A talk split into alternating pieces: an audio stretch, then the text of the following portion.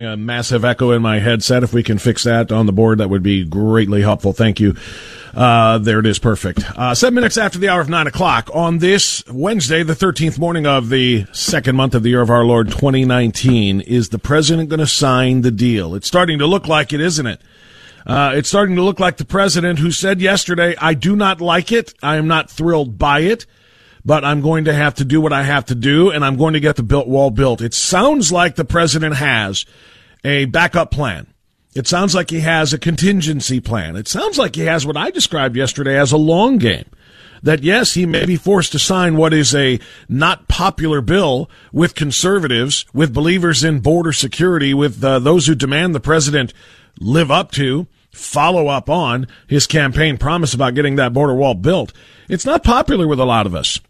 But the president says he may have to sign this to get 55 miles, a measly pittance of border wall built with 1.3, roughly 1.3 billion dollars, because he says uh, we are going to do some other things above and beyond that. Is he going to declare an emergency? Is he going to use executive order? We don't know, but this is where the the uh, border border wall deal. Uh, which they are in the process of finalizing and could vote on as early as today or tomorrow to avoid the Friday shutdown. Here are some reactions as to where we are right now. Texas Republican Congressman Louis Gohmert told Fox News Democrats are admitting barriers are necessary, and he's urging the president to accept the agreement. And then come back and declare an emergency and start using the billions of dollars that would be available. As for moving money, Senate Minority Leader Chuck Schumer says he doesn't have the authority to do it without House uh, permission. The deal would fund the government through September and includes nearly $1.4 billion for 55 miles of fencing, far less than the president wanted. And of course, in addition to being far less than the president wanted, the other big deal there is the number of beds the number of beds uh, to detain people who come into this country illegally or asylum seekers who claim that they are here for some uh, religious or political persecution, and there has to be a hearing to determine that. And of course, they have to be detained because once they are let loose into the United States, they disappear and we never get them back. And so the number of beds is a big deal. Now, Louis Gohmert uh, went on a bit of a rant on this on Fox News. I want to share a little bit more of what he had to say, including the most important line. It's, it's moral. The one thing that this deal does, as he encourages the president to sign it, is it proves that the Democrats are liars. They do not consider border barriers or walls immoral. This was just a talking point so that they could obstruct the president and try to stop the president from achieving his planned goal and his promised goal. That's what this was all about. Even a billion, it was supposed to have been 25, then 5, and now we're talking 1.6, and now it's 1.3. But you it is what it is. It's an admission. Walls are moral, and it's not just the gated communities that Democratic leaders live in. This is what I said, and I'm so glad to hear uh, Congressman Gohmert say this because on Monday's program, if you recall, I talked about this where it sounds like they have a deal in place here, and it's a terrible deal. I told Jim Jordan I thought it was a terrible deal. I told Peter Kirsanow I thought it was a terrible deal. However, I said it might be that the Republicans, who are being badly outnegotiated by the Democrats here, have something else in mind. It might just be that once we get them on the record saying we'll fund some border wall, some border barrier, border fence, whatever you want to call it, once we agree, they agree to fund a mile of it, let alone 55 miles. They can no longer play the border walls are immoral card. They can't play the this isn't um, who we are. This isn't what we are. This isn't just for us, and so on and so forth. They can't claim that, and that's exactly what Louis Gohmert just pointed out. How can Nancy Pelosi go back to the people when President Trump says, "Okay, now we need another 1.6 or 1.3 billion for 55 more miles"? They can't say, "No, that's immoral." Well, you just greenlit money for something you decided was immoral? He's got him over a barrel now. That's the one part that Louis Gohmert, I think, struck uh, uh, struck on yesterday that I hope people are paying attention to. It is very important to understand that their the the left's biggest card here that they were playing, the morality card that Speaker Pelosi tried to uh, uh, to make the centerpiece of her uh, her disagreement, her opposition to this, has now been taken off the table. If they fund one mile, then there is no problem with funding hundreds of miles. There is no problem funding thousands of miles. And I know we don't really need all 2,000 miles of border uh, uh, protected by walls because of some of the natural barriers that prevent crossing.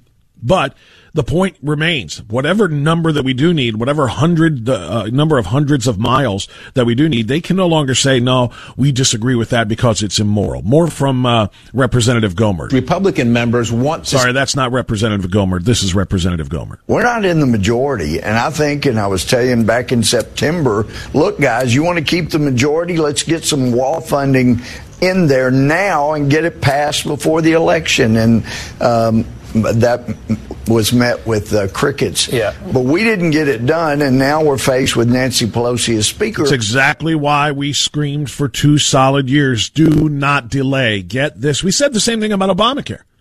You know, the president during his his promises, uh, you know, in his campaign promises, said uh, it'll be easy. Uh, we'll get rid of Obamacare and replace it, no problem. It'll be easy to do and we're going to get this border wall, built, and Mexico's going to pay for it. Nothing easier. I build for a living. I've been building much better, better and bigger structures than a border wall. This is no problem.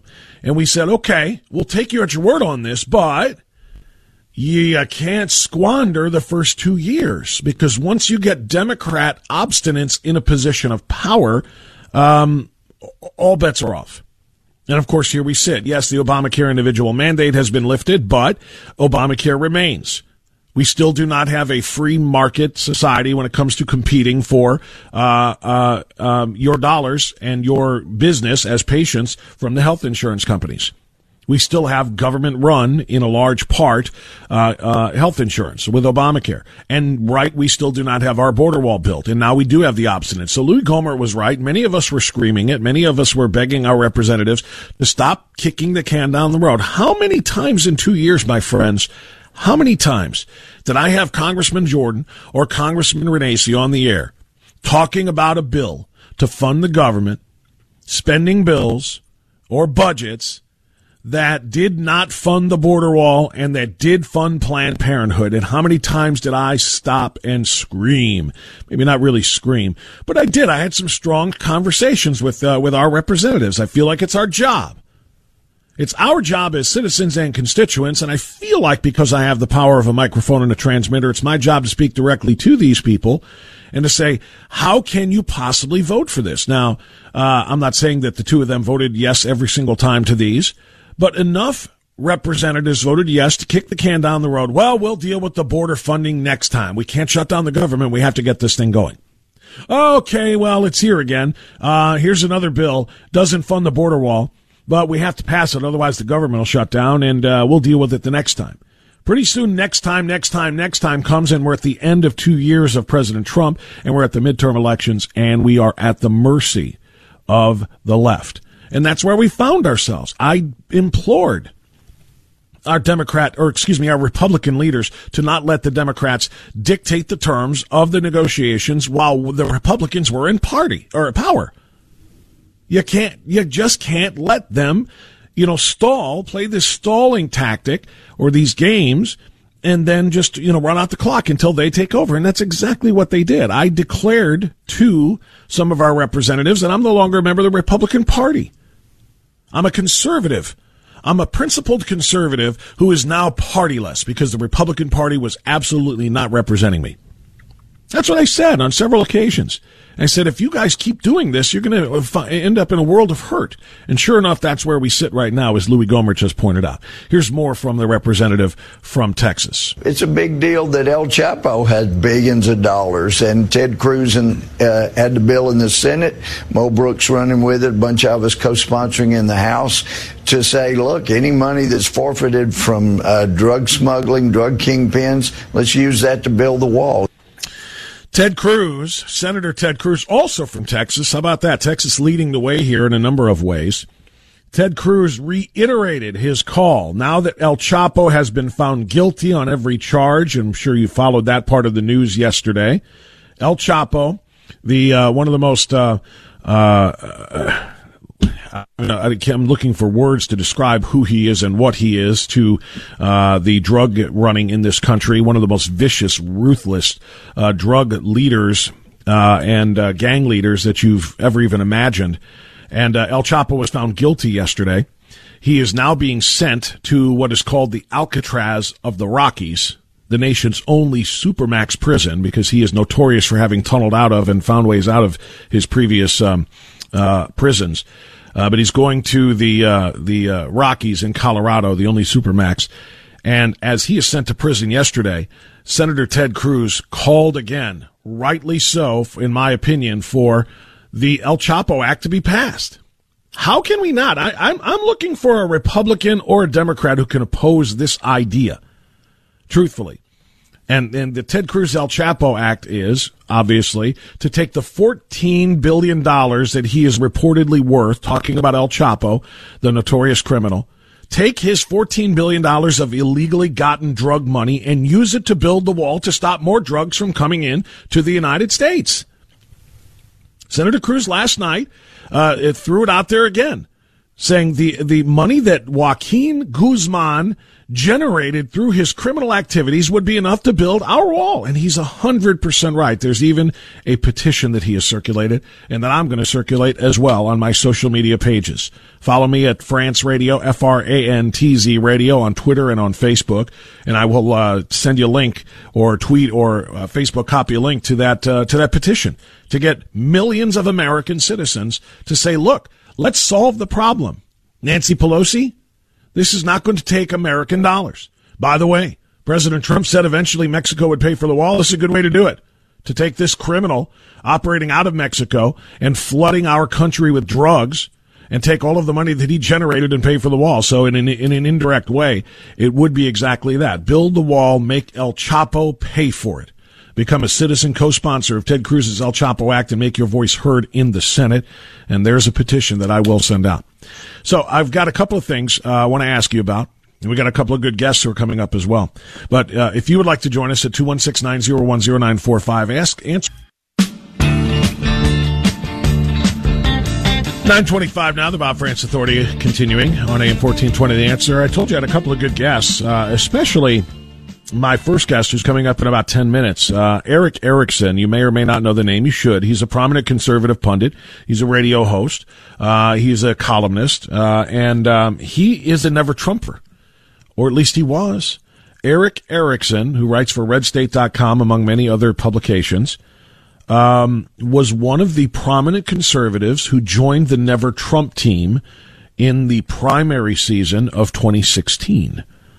He said there's no way that he could support President Trump, even if he're then candidate Trump, even if he became the nominee. He joined a lot of the figures for National Review and other prominent uh, conservatives who said no. Uh, this is not the kind of conservatism I believe in and want to practice. I do not believe Donald Trump is right for the job. He doesn't have the right this, that, or the other thing. And he has been a never Trumper for two years of the Trump campaign, a never Trumper until now. Eric just wrote a piece uh, on his website uh, on Monday saying he has gone from hashtag never Trump to Trump 2020 and he is volunteering to help the campaign in any way he can. What changed his mind? And is he uh, symptomatic of others? Is he going to be, uh, is he indicative of others who were never Trumpers before? Are they going to get on board now? I personally believe that absolutely the president is going to have far, far more support from conservative minded people, including those who do not like him than ever before because the Democrats are forcing it. When they advance people like Warren, Booker, Harris, and the message Gillibrand, Klobuchar, and the message that these lunatics are all signing on to, such as the Green New Deal, when that's the kind of policy that they are expressing support for, it is scaring the bejesus out of people, including conservatives who were never Trumpers, who are saying, I'm a Trumper now. I'm a pro Trumper now, as we should all be. Of course, it didn't take all of that for some of us. I was not a supporter of President Trump's in the primary season either three years ago, three summers ago. Obviously, I was a Ted Cruz guy. We've been through this and covered this ground very thoroughly. But once he became the nominee and it was a choice between the lunacy of Hillary Clinton and President Donald Trump, of course, we all fought very hard to get Donald Trump elected. And now we are glad that we did because two years of tremendous success and advancements and accomplishments later, uh, this is exactly what it was supposed to look like. And it's even got never Trumpers like Erick Erickson turned around. So he'll join us coming up after the news. Joanne in Twinsburg joins us right now, though, on AM 1420 The Answer. Hi, Joanne. Go ahead. Yeah, well, you know, I mean, a lot of, you know, we're talking about the reasons why they didn't do this when they had control. A yeah. lot of it was Paul Ryan, but I'm sorry, I do have to blame the non-existent Dave Joyce, um, even Jordan, Jim Renacci. You know, I mean, nobody. You know, everything Ryan did seemed counter to what Trump wanted to do. They all thought he was going to get impeached and he wasn't going to be there and he was irrelevant. I mean, that's basically what happened. But once Ryan decided to get out, they should have pushed him out because for the next year and a half, nothing got done. I mean, he, well, you know, I, I, mean, I, would. As far as I'm concerned, like when Ryan came out with the health care thing and had it all set up, this is what we're going to do, and it was like a done deal. And Trump said, "Whoa!" Ryan didn't like that. You know, he thought he was going to call the shots, and Trump was just going to go along, and yeah. and that didn't happen. And then Ryan fell off the rails, and nobody pushed him out once he said he was leaving. He should have been gone a year and a half ago. Well, the thing is, Joanne, it doesn't matter. I mean, even even when he finally did go, uh, what did they do? They they they appo- they appointed they appointed Ryan 2.0 in Kevin McCarthy as the as yeah. the as the minority leader. So they still haven't learned their lesson. But no. but I wouldn't but I wouldn't point to all uh, House Republicans for things like this. You mentioned Jordan. Jordan was the one who was doing all of the pushing. Jordan was oh. the one who publicly condemned and criticized Ryan for not bringing these uh, and whipping up the votes to get these things done. And then of course he was the one who ran against McCarthy to stop us from having Ryan 2.0. Oh, so there's that, there is a push, but there's just not enough, enough of them. And they were united enough to say to Ryan, "Go." Let us get on with it, even if it was going to be McCarthy. Well, they're outnumbered. They're they're outnumbered by the RINO swamp dwelling type of Republicans. Uh, the conservative ones are. I mean, that's you know, look, look, at the numbers. There's only about 40 members, for example, of the uh, Freedom Caucus. There's about 40 members, and there are obviously uh, significantly two to three times more of the than that of uh, of of RINO Republicans. Quite honestly, and that's the problem. And the RINOs are always going to outnumber, and they're always going to outvote. So therefore, here we go. Not only do we have Ryan, we have uh, Ryan 2.0 2.0 and McCarthy. And I'm not trying not to bash McCarthy too much yet, but he is the minority leader and he was pretty much in lockstep now with then Speaker Paul Ryan. So they still haven't learned their lesson. All right. Uh, Erick Erickson learned his lesson. He's no longer a never Trumper and he's proudly admitting that he is volunteering his services for the Trump campaign in 2020. He'll join us next to explain why right here on AM 1420 The Attention, social justice warriors. You're looking for a safe space where your delicate ears won't be offended, this isn't it.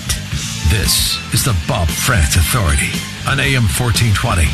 The answer. It is all of the above. Thanks for joining us. 935 on AM 1420. The answer. We'll get to your phone calls at 216-901-0945 shortly. You can also dial 888-281-1110. All right. I kind of told you the backstory, so I want to dive right into this with Erick Erickson. Eric is a writer for the website he runs called The Resurgent. He is a fellow radio talk show host. He is one of the most prominent conservative pundits, quite frankly, working in America today. And moreover, he was a never Trumper in the summer of 2016. He joined joined a long chorus of uh, conservatives in the, this country. A lot of them were with National Review in saying, I would never support President Trump. Well, this is a bombshell. Two days ago, he wrote a piece for The Resurgent headlined, I will be voting for President Trump and Vice President Pence in 2020. The question is why? What changed? Erick Erickson, thanks for coming on in Cleveland. How are you? I'm great. Thanks for having me.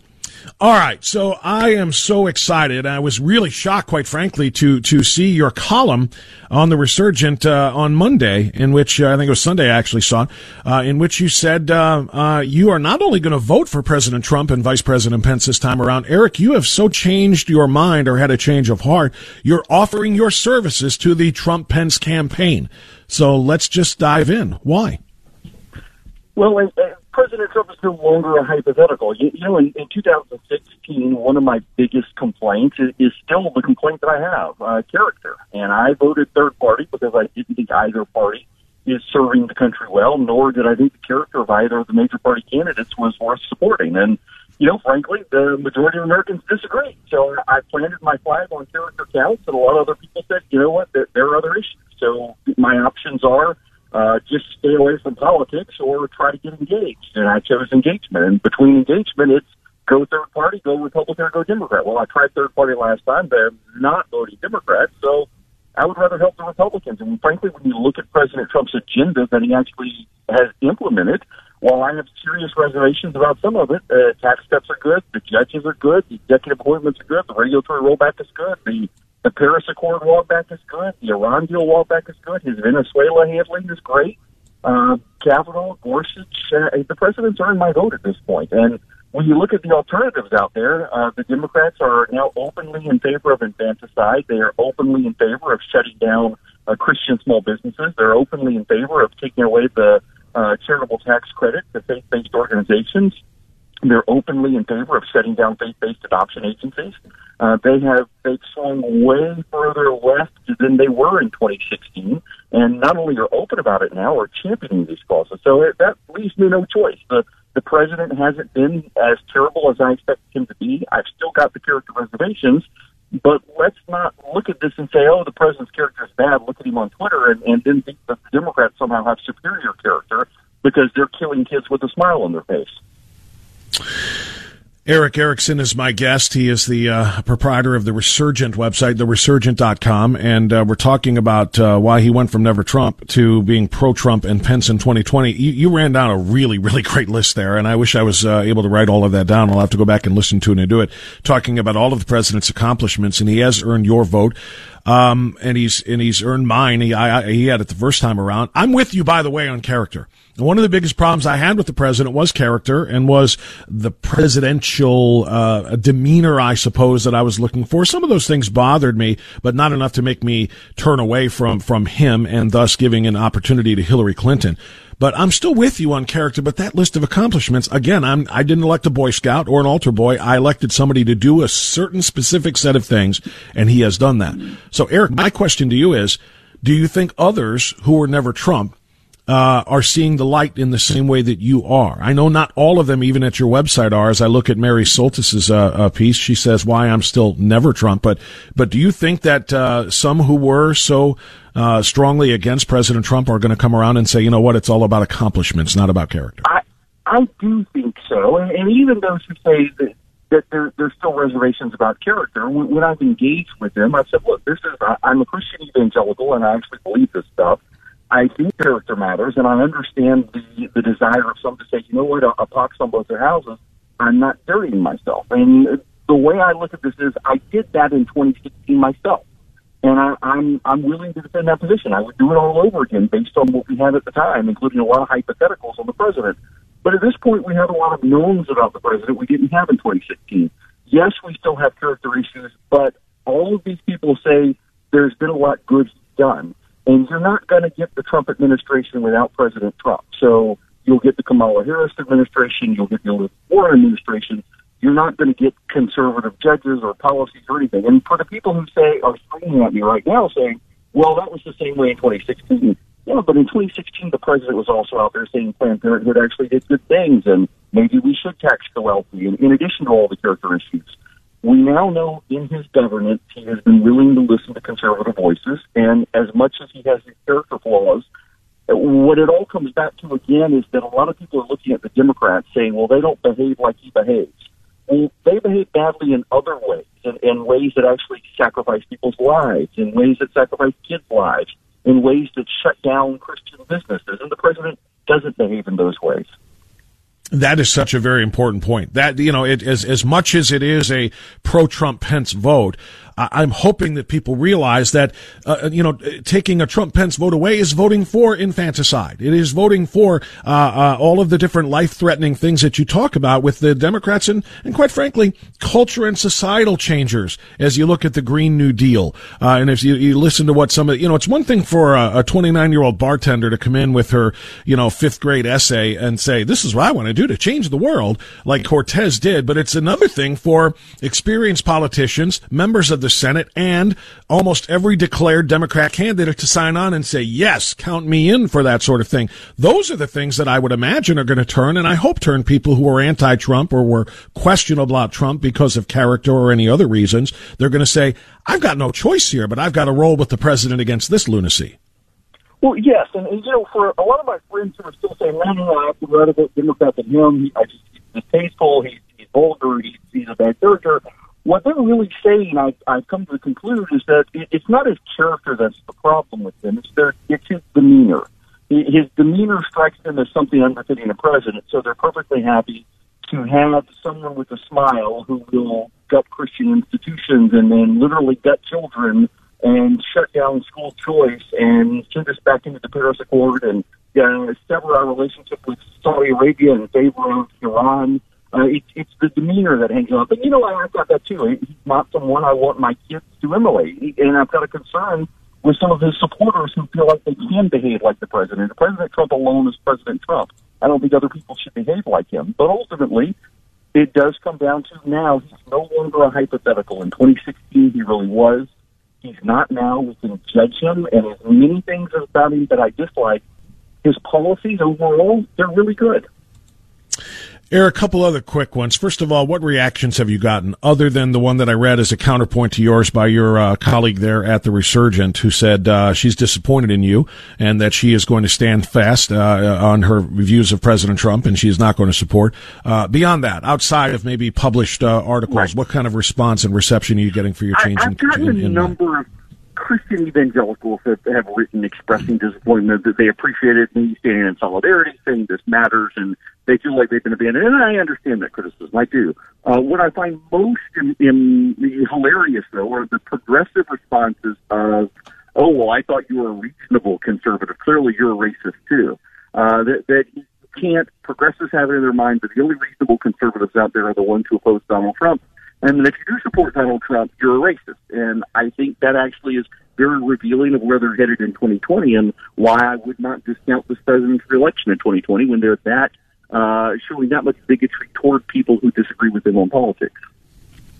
Erick Erickson is my guest. Eric uh, uh, owns and runs the uh, Resurgent website. He's also a, a, radio talk show host down in Atlanta, and he is uh, one of the best pundits working in America. He is now pro-Trump after being a never Trumper. Eric, I, I, I find that what we're seeing headed toward this cycle is the same thing that we saw that led to the shock of all shocks on election night. There are a lot of people who don't want to be called what you just said. You're getting called another. Oh, you support Trump. You're a racist. Um, people are people are just keeping their support for him very, very quiet. They're a little bit embarrassed. They're a little bit afraid of being attacked and called racist and other terrible things for their support. But then suddenly come election night, boom, here they come and nobody saw it coming. Yeah, you know, I, I do think Republicans need to be concerned with suburban voters. Looking at, at 2018, many of these suburban Republican areas had turned out almost as high as presidential elections as they were to the Democrats. Uh, I, I do think the president needs to be mindful of this, as do the Republicans. Uh, but at the same time, I also think that there is a concerted effort by Democrats to try to drive alternative positions out of the town square, so to speak, so that no one hears that anyone supports the president. And frankly, I think that's why so many progressives are very angry with me because the narrative has been that everybody is fleeing the president. Suddenly, this guy who was honestly never Trump comes along and says, "I'm I'm with the president now," and well, got to shut me up because I don't want anybody else to hear that. Erica, let me just get a couple of quick policy uh, thoughts from you on what's going on right now. We all heard the deal. Uh, it's going to be 1.3 billion for 55 miles, and they get to reduce by uh, some 11,500 the number of beds used to detain illegals and uh, asylum seekers who are awaiting their hearings, turning them loose. You know, returning to the catch and release policies of the Obama era and putting these people in the uh, population never to be seen or heard from again. Uh, do you think the president should sign this deal on Friday and or by Friday? And do you think he will then follow that up with the uh, declaration of emergency and uh, use other funds to expand the project? Well, whether he should or or shouldn't, uh, my sense from talking to folks in the White House is that he's going to, and, and they feel boxed in. Uh, the Republicans did not do a very good job of putting points on the board in the shutdown nationwide. Uh, what I find remarkable is that 72% of Americans who heard the State of the Union address agree with the president on the issue of illegal immigration and how to secure the border. And yet neither the White House political team nor the congressional Republican political team has been barnstorming the nation on this issue. And I, I think they missed an opportunity. And as a result, they're kind of boxed in on this. So yeah, I think the president's going to sign this. And then he may do it an emergency declaration, which honestly I think gets him nothing. A federal judge will issue an injunction, and and that's it. He'll he'll get what he got in the in the spending resolution. Does he need to declare an emergency, in your opinion, to, in order to just start building this with Pentagon funds and with the Army Corps of Engineers? Because the Undersecretary uh, of uh, of the Pentagon, uh, uh what's his name, for goodness sakes? Um, uh, now I'm drawing a blank on his name, but he he was uh, John Rood. John is Undersecretary of Defense for Policy. John Rood, said that the president doesn't need to declare an emergency. He can just build this wall if he wants to. That uh, Pentagon, uh, the powers uh, that he has uh, in control of the Pentagon as commander in chief, if he declares it to be a national threat, he can do this without any authority whatsoever from uh, from the uh, House of Representatives who, who run the purse strings because the dollars are there in the Pentagon. He says he doesn't need to declare an emergency and thus no challenge by the in the courts.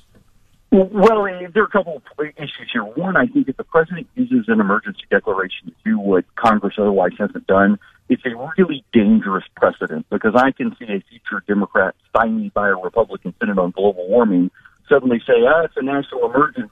Now I'm going to shut down all the coal power plants. Uh, thank you, President Trump, for the, the precedent. Uh, I got a real problem with President doing by an executive action what he hasn't been able to get Congress to do. But the larger issue is there's actually really clear Supreme Court precedent going back to before the Civil War that the president cannot impose the military on private land uh, to use eminent domain power. And the problem is that uh, where the president wants to build the wall is privately land in Texas. And so he can't use his commander in chief military power to exercise uh, land condemnation. Uh, and that, again, that goes all the way back to the 1840s with the Supreme Court. So on public land, and there is public land through Arizona and New Mexico where the president could build the wall without declaring an emergency, but on private land, even declaring an emergency, he couldn't do it, and that's the land where the president wants the wall to be built. Last thing on the wall, and we'll let you run here, Erick Erickson. I really appreciate you coming on to explain your change of position and heart on the president and uh, this particular election cycle that's about to begin. Um, where do you stand on Ted Cruz's idea, the El Chapo Act? Uh, listen, I think it's a fantastic idea. Uh, kudos to Ted Cruz for talking about this. Uh, take the, the drug lord's money and build the wall to stop the drug lord from making a profit. I think it's a great idea.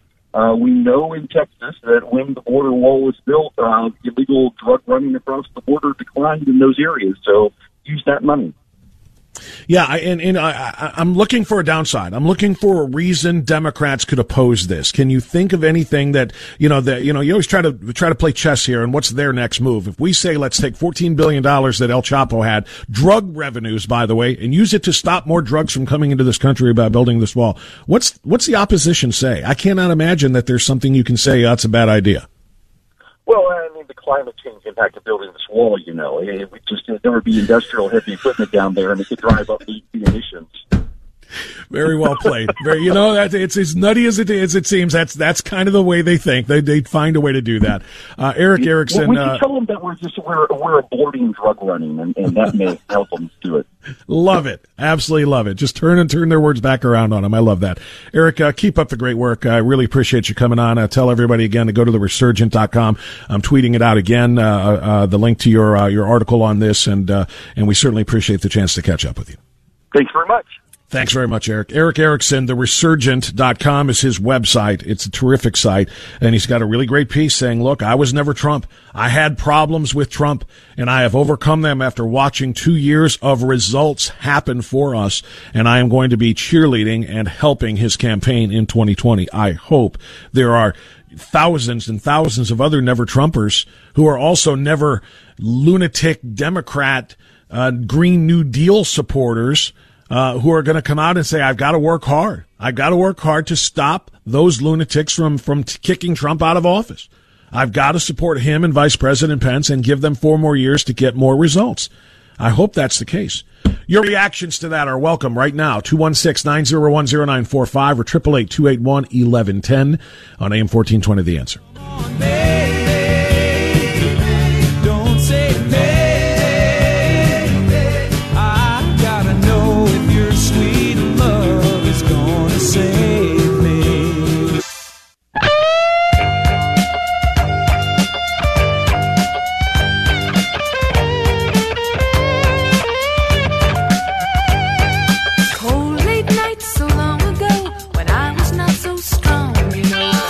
955 now. The Bob Frantz Authority continues on AM 1420. The answer. Thanks again to Erick Erickson for uh, some insight as to why he went from never Trump to uh, being a Trump supporter and will not only vote but volunteer for the Trump campaign uh, coming up in this election cycle. A really interesting point he made, though.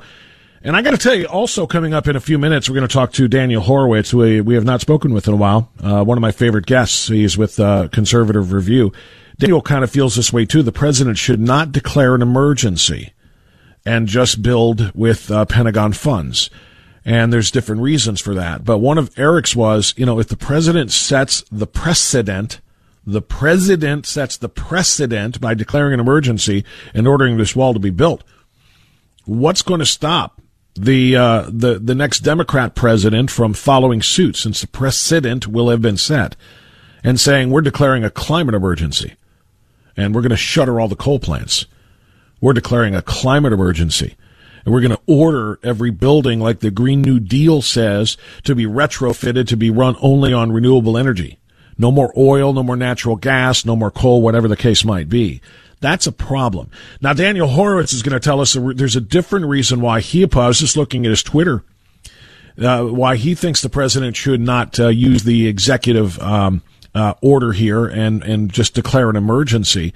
And it has nothing to do with precedent. It has everything to do with the fact that for the rest of the year, this issue is now going to be off the table. Uh, as soon as it's challenged in court, we'll have the fiscal year go by, and since things will be funded to, uh, through September, the president will not be able to come back in April or in May or in June and say, we need to build this, we need money, because the, the budget is already going to have been set or the spending is already going to have been uh, apportioned. So we'll talk to Daniel about that coming up at 1010. I think you're going to want to hear it. Jerry in Brecksville, you're on AM 1420, The Answer. Go right ahead, Jerry. Bob, I hope it's not too late to build that wall.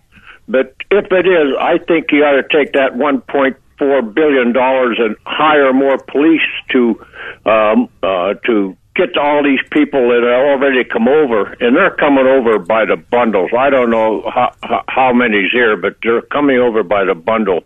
A lot And more I than people want to admit, by the way. The number that they talk about is 11, 11 million illegals in this country, and I th- and I think a lot of uh, different studies have shown that to be about half the actual number.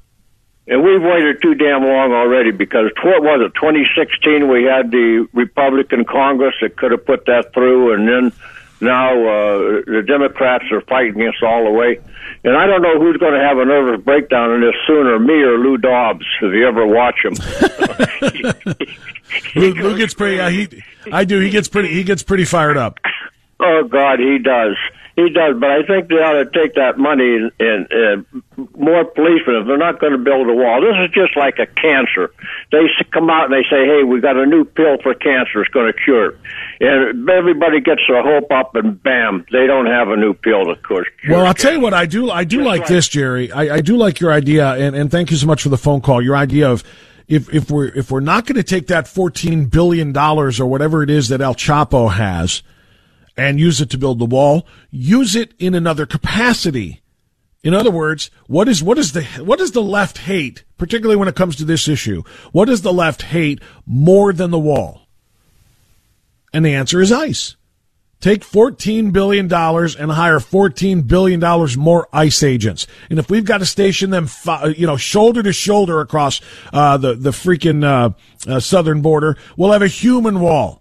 And I know that's not what ICE does. That's Border Patrol, but I'm just pointing it out. Hire $14 billion worth of Border Patrol agents and, and, and ICE agents so that we block the border with human, uh, uh, um, you know, with manpower. And, and then we have another $14 billion worth of ICE agents rooting them out in the populations in the United States. What do you think? Something of that nature. And I know it's not feasible, but, but yes, use the 14 billion in some way to stop the flow of illegal drugs from coming across our southern border. Daniel Horowitz will talk about this with us next, fresh off of vacation, so I know he's going to be fired up on AM 1420 The Answer.